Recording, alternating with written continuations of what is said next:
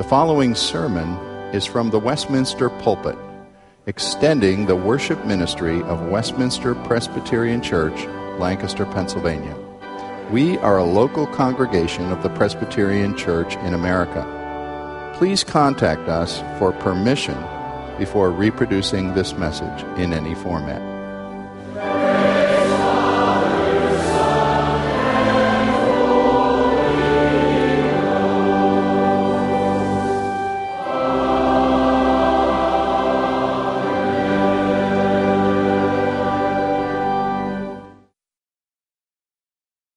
Let us turn together to the book of Isaiah, chapter 40. Isaiah 40 at verse 25. Let us give our attention to the Word of God, the inspired and infallible and inerrant Word of our God. To whom will you compare me, or who is my equal? says the Holy One. Lift your eyes and look to the heavens. Who created all these? He who brings out the starry host one by one and calls them each by name. Because of his great power and mighty strength, not one of them is missing. Why do you say, O Jacob, and complain, O Israel? My way is hidden from the Lord, my cause is disregarded by my God. Do you not know? Have you not heard? The Lord is the everlasting God, the creator of the ends of the earth. He will not grow tired or weary, and his understanding no one can fathom.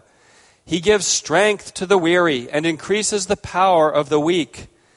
Even youths grow tired and weary, and young men stumble and fall. But those who hope in the Lord will renew their strength.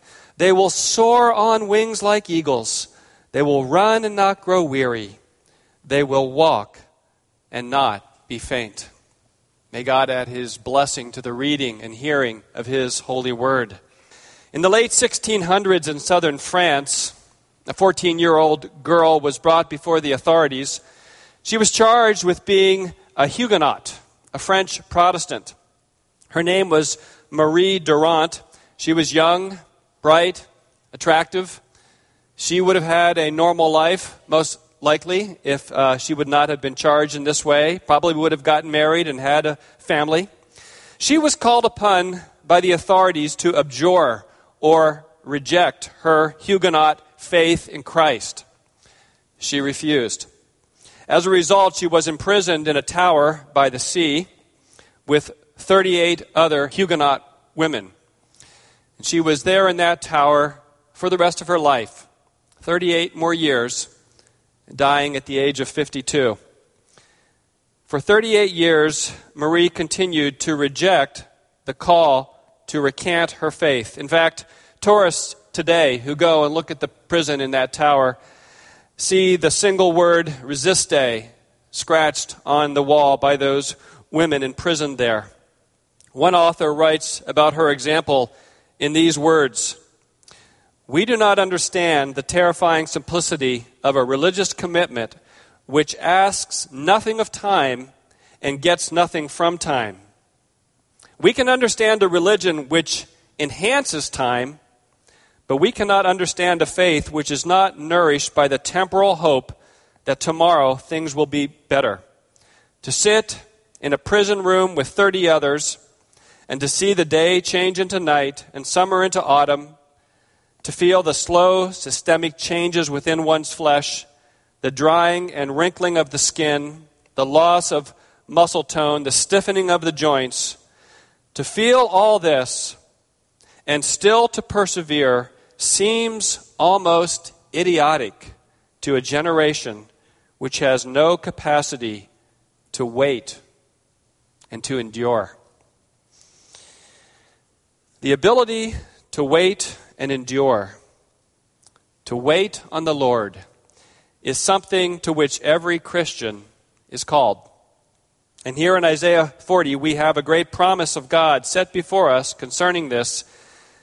We're told, But those who hope in the Lord or who wait on the Lord will renew their strength. It's clear that Marie Durand and her fellow martyrs knew the blessedness of this promise. And it's important that you and I understand and enter into this promise of God as well. Consider with me, first of all, This promise of renewing strength is for those who are weary. A promise for those who are weary and weak. Verse 29 says, He gives strength to the weary and increases the power of the weak. Isaiah prophesied to the nation of Judah during a period of great difficulty and national hardship and stress. The nation, the great nation of Assyria to the north and west was to, to the north and east was a constant threat to Judah's peace and security. It's hard to imagine what it would have been like to wake up every day and not sure whether you might see on the horizon enemy soldiers coming to attack you. And so, chapter 40 begins with these words from God Comfort, comfort my people, says your God. And there's this proclamation to prepare the way of the Lord. The glory of the Lord would be revealed. But the problem was that the comfort prophesied by Isaiah would not be immediately evident. The fulfillment of this was in Jesus' coming. Hundreds of years after Isaiah spoke and prophesied these words, Jesus Christ would come, but not immediately. And in their waiting and in their weariness and difficulty and hardship, God's people were asking the question of verse 27. They were saying, My way is hidden from the Lord, my cause is disregarded by my God. They felt that God had abandoned them. They, that somehow God didn't see or He didn't care about their distress, that He failed to answer their prayers for His help. God's promise of renewing strength is for the weary, and it's given in this very context. It answers the question that naturally rises in our minds Is my way, is my life somehow hidden from God? Does He not see? Does my God not regard my cause? There are times in the life of every believer when he or she is especially weary, when the difficulties may seem overwhelming. There are times in our pilgrim journey in this life when our way becomes so beset with difficulty that we're tempted to cry out with this same complaint My way is hidden from the Lord. Asaph, who wrote some of the Psalms, certainly knew and experienced this. In Psalm 73, he tells us that his foot had almost slipped. The problem? He was looking around and saying, The wicked, those who don't know God, seem to be doing very well. They're wealthy, they're healthy. Their children are all happy. Everything's going well with their lives. And my life isn't that way. And he says that uh, in vain he has kept his heart pure. In vain he's washed his hands in innocence. In other words, he's saying, walking with God seems to be useless. All day long I have been plagued, I've been punished every morning when he saw the wicked. But then he went into the temple of God, and as he beheld the glory of God, he realized how wrong he was. It's not unusual for us to feel that way. Even the Apostle Paul could write in 2 Corinthians 1 We were under great pressure, far beyond our ability to endure, so that we despaired even of life. There's the Apostle Paul with that despair even about life. So the promise of renewing strength is for those who are weary.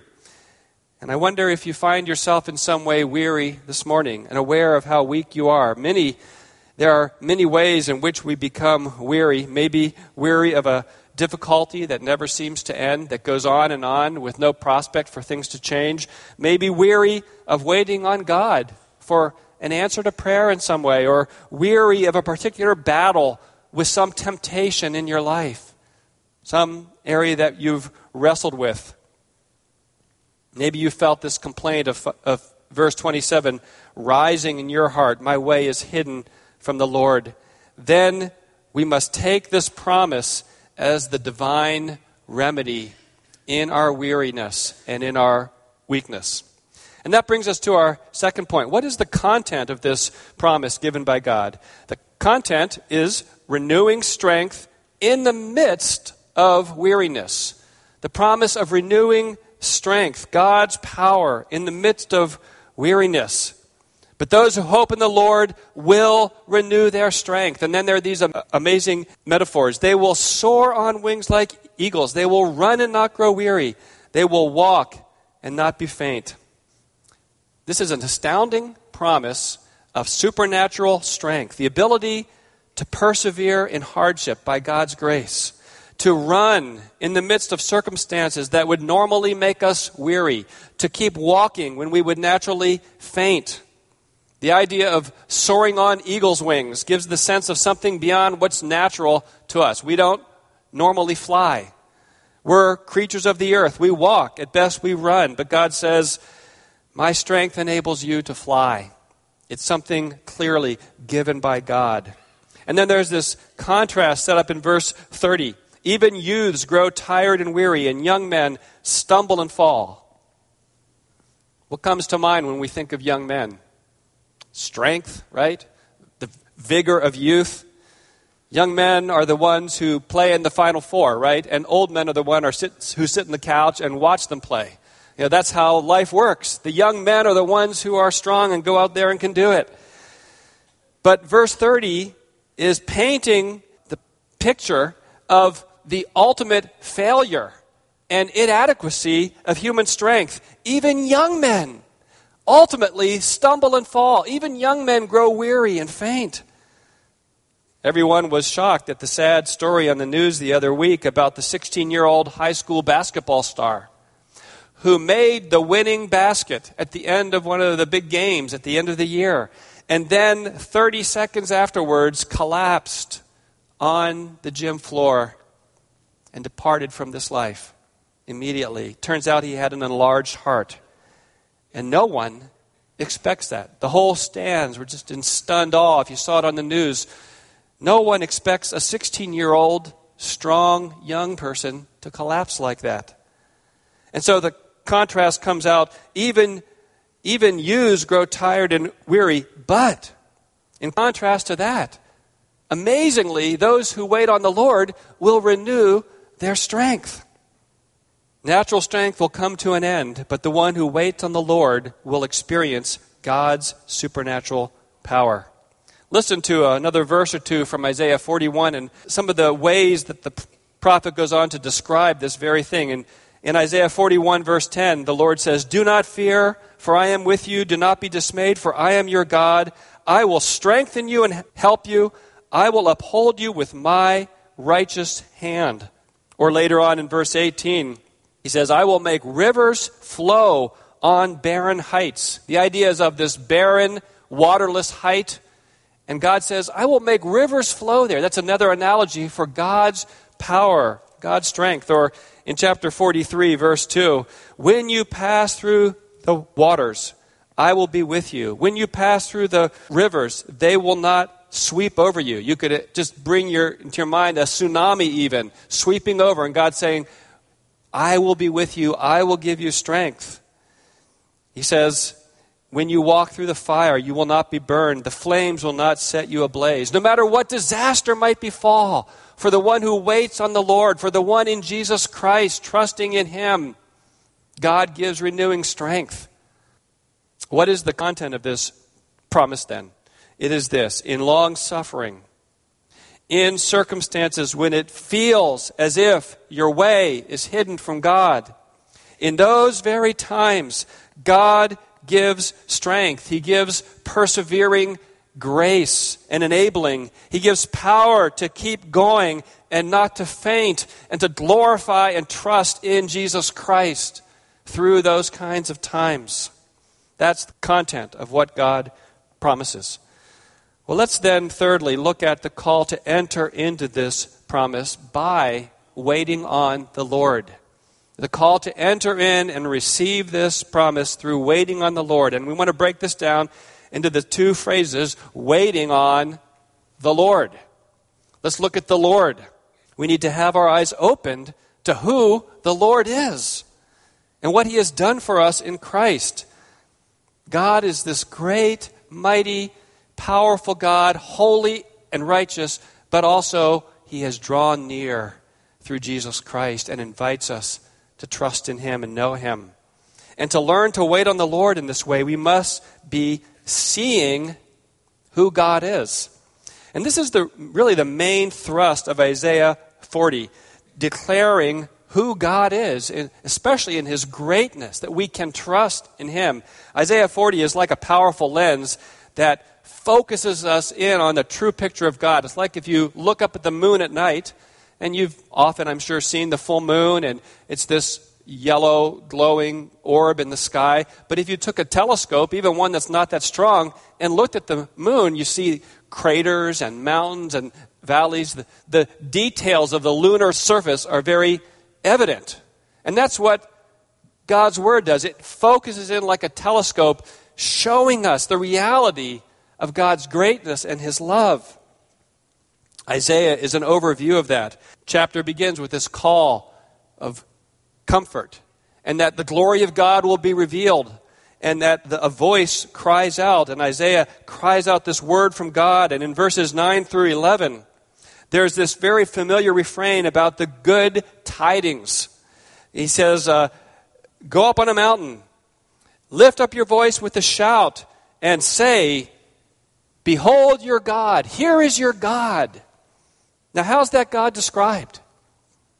Verse 10 See, the sovereign Lord comes with power, and his arm rules for him. So it's a picture of sovereignty. But then, verse 11, right next to that, he tends his flock like a shepherd and gathers the lambs in his arms. He carries them close to his heart. The sovereign Lord comes, but he is also a tender shepherd of our soul. I hope you realize that Isaiah is preaching the gospel in advance. He's looking forward to the glory of the Lord being revealed in Jesus Christ, the sovereign God, the Son of God coming with power, and yet he came in tenderness, in humility, in lowliness, caring for his sheep, calling all who are weary and heavy laden to find their rest in him.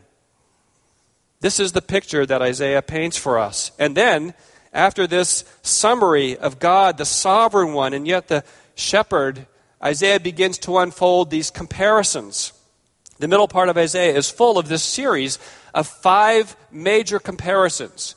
The question is if you want to really know what God is like, what would you compare him to? And essentially, the Lord is saying, You can't compare me to anything. Everything falls absolutely short when you are trying to compare something to God. But nevertheless, we have these, and really the, there are five of the, of the main things that we would think of as, as being great in terms of what we think of as great on the earth. In verses 12 through 14, God is compared to creation. And it says in verse 12, Who has measured the waters in the hollow of his hand? Just you think of the waters of the sea, and you know how in your hand you can keep some water if you, if you hold a little bit in the palm of your hand God has measured the waters in the, in the hollow of his hand, that little part of the hand that water could stand in. And that's how great God is compared to the sea. Or with the breath of his hand marked off the heavens, kind of like the hands that we would use to measure a horse. I think horses are still measured by hands. But that's how God measures the heavens. I think not long ago, the newest galaxy that was discovered was found to be 14 billion light years away from us. Now, our mind just can't comprehend that. But just think of light. You high school students all know light, 186,000 miles per second, right? Pretty fast. Think of light going that fast for 14 billion years, and you would finally get there. That is a distance I can't even begin to comprehend. The Bible says God marks off the heavens with his hands, you know, just like a couple of his hands, and that's 14 billion light years. God is greater than the heavens. Or verses 15 to 17, the second comparison is to nations. The nations of the earth. Surely the nations are like a drop in a bucket. They are regarded as dust on the scales. Now, it's not saying that God doesn't care and have compassion on the nations. No, God has sent forth the gospel through Christ and to be declared to the world. in terms of comparison to God, the nations of this world, the nations that we might think of as great, think of all the nations got together, how wonderful that would be. And, and yet, to God, they are like a drop in the bucket. Or verses 18 to 20, the third comparison is the idols of this world. To whom then will you compare God? What image will you compare him to? And it goes on to describe an idol being made, an idol that craftsmen would make. And so it's comparing God to the ancient idols. But we could compare him to the modern idols as well the gods of materialism, the gods of godless science, or human ability, or resources, or human strength. Any, any modern idol, ancient or modern as well, God is greater than any idol. Or there's the fourth comparison, which is in the realm of the people and the rulers of the earth in verses 21 to 24. Do you not know? Have you not heard? Has it not been told to you? He sits enthroned above the circle of the earth, and its people are like grasshoppers. Verse 23 He brings princes to naught and reduces the rulers of this world to nothing. The Gaddafis of this world, the presidents of this world, the kings of this world, every ruler of this world is like nothing compared to God. Certainly, in human ways, they're great, but compared to God, no. He just brings them to naught. He reduces them to nothing if that's His will. And then the final comparison is God to the heavens in verses 25 and 26. Lift up your eyes to the heavens. Who created all these? Who brings out the starry host one by one and calls them each by name? Because of his great power and mighty strength, not one is missing. So there we have it. All the stars, 100 billion galaxies, each with an estimated 100 billion stars. You can do the math on that. I think there are 22 zeros. That exceeds even the national debt. How do you like that? The number is getting pretty big. A one with 22 zeros after it. That's how many stars approximately there are. And God has called them each by name. Because of Him, not one is missing. That's how great God is. This is nothing to Him. He calls them each by name. And so, to summarize it all, Isaiah says, Do you not know? Have you not heard? The Lord is the everlasting God, the creator of the ends of the earth. He will not grow tired or weary, and his understanding no one can fathom. So if you're going to wait on the Lord, this is the Lord who is the object of our faith. He is not some weak God. This is the God who is supreme. Nothing surprises him. Nothing is beyond his power and will. He is accomplishing all his holy will on this earth. And verse 28 really is a rebuke to our slowness to believe God's word. That we would that the verse would almost shame us out of our unbelief in looking to the greatness and the glory of God. He is beyond compare. And yet, the same chapter speaks of him as a tender shepherd of his lambs. That's the God that we have to wait upon. And then we come to the second part of that phrase and ask, what does it mean to wait on the Lord? To wait or to trust or to hope means that we are convinced of who he is, that we patiently trust in him to act on our behalf in his time and in his way. Let me just say that once more. To wait on the Lord is to patiently trust in Him to act on our behalf in His time and in His way.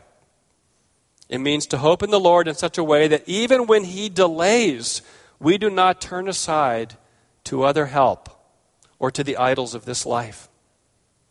Well, that's no easy task, is it? It's really a fight of faith. And sometimes it's especially hard in our life and in our experience. It involves an active calling upon the Lord in prayer and seeking Him.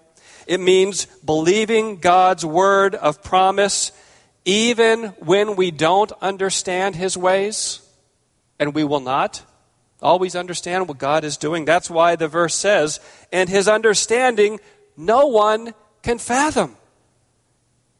I can't explain why Japan and people there suffered the earthquake. That's way beyond me. We do know that God identified with the brokenness and suffering of this life by sending Jesus Christ, but we don't understand why natural disasters happen, when and where they do. We don't understand. I can't say if some disaster overtakes one of you this week, why God would do that. It's beyond us. It is a fight of faith. It means believing God's word of promise even when we don't understand his ways. It means trusting that God is both sovereign and loving. Did you used to pray that prayer when you were a kid? God is great, God is good, let us thank him for our food, you know. Those that's a great phrase. God is great, God is good, God is sovereign and loving both. We need to hold fast to that by faith in Jesus Christ. And in the words of Romans 8:31, what then shall we sp- say in response to this? The gospel being presented. What shall we say? If God is for us, who can be against us? That is a reality that is true for every believer every moment of his life. No matter how dark things are, no matter how bad life gets. If God is for us, who can be against us? He who did not spare his own son, but gave him up for us all, how will he not also, along with him, freely give us all things? To wait on the Lord in faith means to see God in his greatness, to see your own sin and need, and to trust the promise of gospel, to rest in Jesus Christ, and then have this assurance that God is for you and that he is with you even when your way may be very hard. Well, let's conclude with a word of application to us then. And the question is this How is God calling you to wait on Him at this point in your life? Or another way to ask that is What do you need to turn away from in your life that you are tending to focus on, or to find your joy in, or to trust in, instead of focusing on your great and loving God? What do you need to turn away from? You might ask yourself, what do I find myself always thinking about? What is it in life that enamors you so much? What do you daydream about? Maybe a particular problem in your life? Maybe a specific idol of the heart? Maybe it's your focus on pleasure or comfort or achievement or money or things or your appearance. Or maybe your focus is on people around you wanting them to approve of you, or longing to be loved by someone, or something like that. Or maybe you're overwhelmed by your failures or your past sins, or how you've been deeply wronged by someone in the past, and you're just fixated on that and you dwell on it all the time. You see, it's very easy to focus on any of these kinds of things. And those are the things that take our focus off of the Lord. But the Lord calls us to wait upon Him, to fix our trust on Christ alone as He's held out in the gospel. We had a hawk land on our bird feeder the other week, and I ran and got my camera to take a picture of it. But every time I snapped a shot, the camera ended up focusing on the window screen there. So the pictures really weren't any good. The hawk was blurry. The screen looked really good, though. It was very much in sharp focus. Waiting on the Lord is like focusing on the hawk and not on the screen. The screen is like the things of this life. The screen is always going to be there, the cares and pleasures of this life. But God's Word enables us to focus beyond the screen on the living God, the incomparable God, the God of our Lord Jesus Christ, who sent Jesus to die and to rise again, that we might have eternal life in Him. That's eternal life, which is to know Jesus Christ now and to walk with Him and delight in Him and to know His assurance of His presence with us now. For 38 years, Marie Durand refused to recant her faith. And she died there in that prison tower. She was looking beyond the walls to her faithful and loving Savior, Jesus Christ. I doubt very much that any of us will have to spend our lives locked in a tower for the sake of Christ. But whatever God may bring into your life, whether good or ill, may you learn to patiently wait upon the Lord. Father, we ask that you would build this grace into our lives. For some who might be here this morning who have never trusted Jesus Christ, may the reality of the living Savior, Jesus Christ, who is Lord of all, may his gospel be made alive in their hearts and minds, that they would see their need and their sin, and that they would cry out to you and come to faith in Christ. And we pray for all of us who are walking the walk of faith and who stumble many times. We pray that you would pour out grace into our lives by your Spirit to learn, to learn more deeply, to walk by faith. We pray that you would pour out the love of Jesus Christ into our hearts, that we would be lifted up with rejoicing in Him, no matter what the difficulty or hardship you may bring. And may it be to your honor and glory. Through Jesus Christ we pray. Amen.